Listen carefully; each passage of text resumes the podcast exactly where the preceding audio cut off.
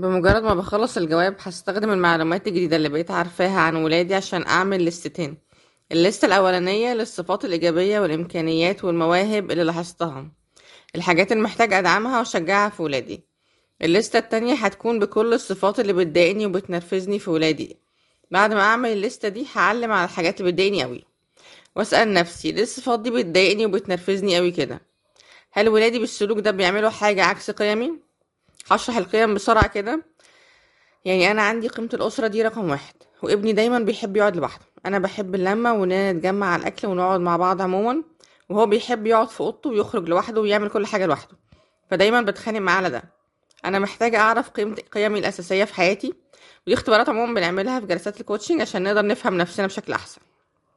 نرجع لموضوعنا. هل ولادي بيعملوا حاجة عكس القيم المهمة اللي عندي؟ هل ده سلوك بيفكرني بحد تاني؟ أو تصرف بيفكرني بيا أنا شخصيا؟ هل تصرفاتهم دي بتحرجني أو بحس إن اللي حواليا مش هيعجبهم التصرفات دي؟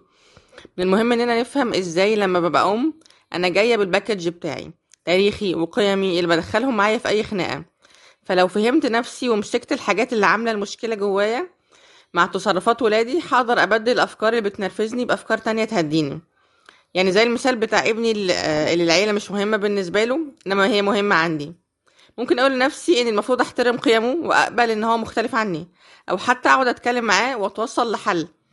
إنه يقعد معانا مثلا كل يوم في الوقت الفلاني عشان تجمعنا عشان يعني نتجمع كلنا كعيلة مهمة بالنسبة لي. بدل ما أقعد كل شوية ألوم فيه. وأقعد أكوم غضب جوايا إنه مش مهتم وأنا بعمل كل حاجة عشان عيالي ولادي أنانيين وفي الآخر ابتدي اتخانق معاهم على أفكار جوايا هم أصلا ممكن يكونوا مش مدركينها ولا هو ده اللي في نيتهم. هنشوف الليستة بتاعت الصفات والسلوكيات السلبية دي مرة تانية وهنعلم المرة دي على الحاجات اللي مش هنكون قادرين نغيرها لأسباب كتير زي إن دي طبيعة الطفل الأساسية سواء ذوقهم أو الحاجات اللي بيحبوها أو الحاجات اللي حساسين منها أو نقط الضعف بتاعتهم أو حتى نقط نقط القوة بتاعتهم. مش هقدر أعمل حاجة لابني الخجول اللي مش بيعرف يبقى اجتماعي ولو حاولت احطه وسط الناس عشان يتعلم أو أزن عليه عشان يخرج أو يعمل حاجة هو مش عاوزها في الآخر هيأذيه ومش هيفيده. ممكن أخليه ينطوي أكتر أو يتعلم يعمل حاجات عكس طبيعته وده ممكن يأثر على نفسيته في المستقبل.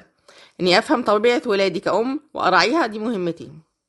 من الحاجات برضو اللي مش هعرف أغيرها الموضة والتقليعات زي تسريحة الشعر أو الهدوم أو الأغاني لأن في الآخر كل دي حاجات هيتأثروا فيها بأصحابهم أو اللي منتشر وقتها. فطالما مش حاجات مخالفة واضحة للدين أو المعتقدات بتاعتنا كأسرة خلاص مش لازم أتخانق حتى لو مش قبلها قوي يعني. لأن الدخول في مواجهات معاهم على الحاجات دي هيخليهم يكرهوني أو يعملوا حاجة من ورايا عشان يتجنبوا المواجهة معايا. ما ينفعش اقف لولادي على الواحدة في حاجات يعني لازم أفوت فيها عشان العلاقة تمشي. برضو من الحاجات اللي مش هقدر أغيرها مراحل النمو والتطور وتطور السلوك اللي مرتبط بالنمو ده حاجة لا مفر منها. من أول الانبهار بأفلام الكرتون والتلفزيون لحد مرحلة المراهقة وإن الولاد يبقوا عايزين يحسوا بنفسهم واستقلالهم. هيبقى مفيد بالنسبة لي كأم إني أقرأ عن مراحل النمو المختلفة للأطفال ومتطلبات كل مرحلة فيهم عشان أبقى فاهمة لما ولادي يتصرفوا بالطريقة دي بالطريقة دي إيه الاحتياجات اللي هم عايزينها في الوقت ده أو في المرحلة دي. إني أقبل سلوكيات معينة من ولادي لأنها طبيعة فيهم. أو مرحلة نمو أو موضة وهتعدي هيساعدني إني أهدي أفكار الغضب اللي ممكن تجيلي ناحية ولادي. في حاجة تانية محتاجة أعملها وأنا ببص على الليستة دي إني أسأل نفسي ليه؟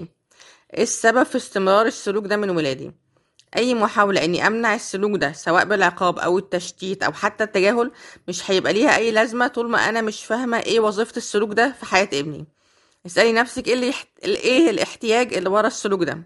أو إيه الاحتياج اللي بيعبر عنه السلوك ده.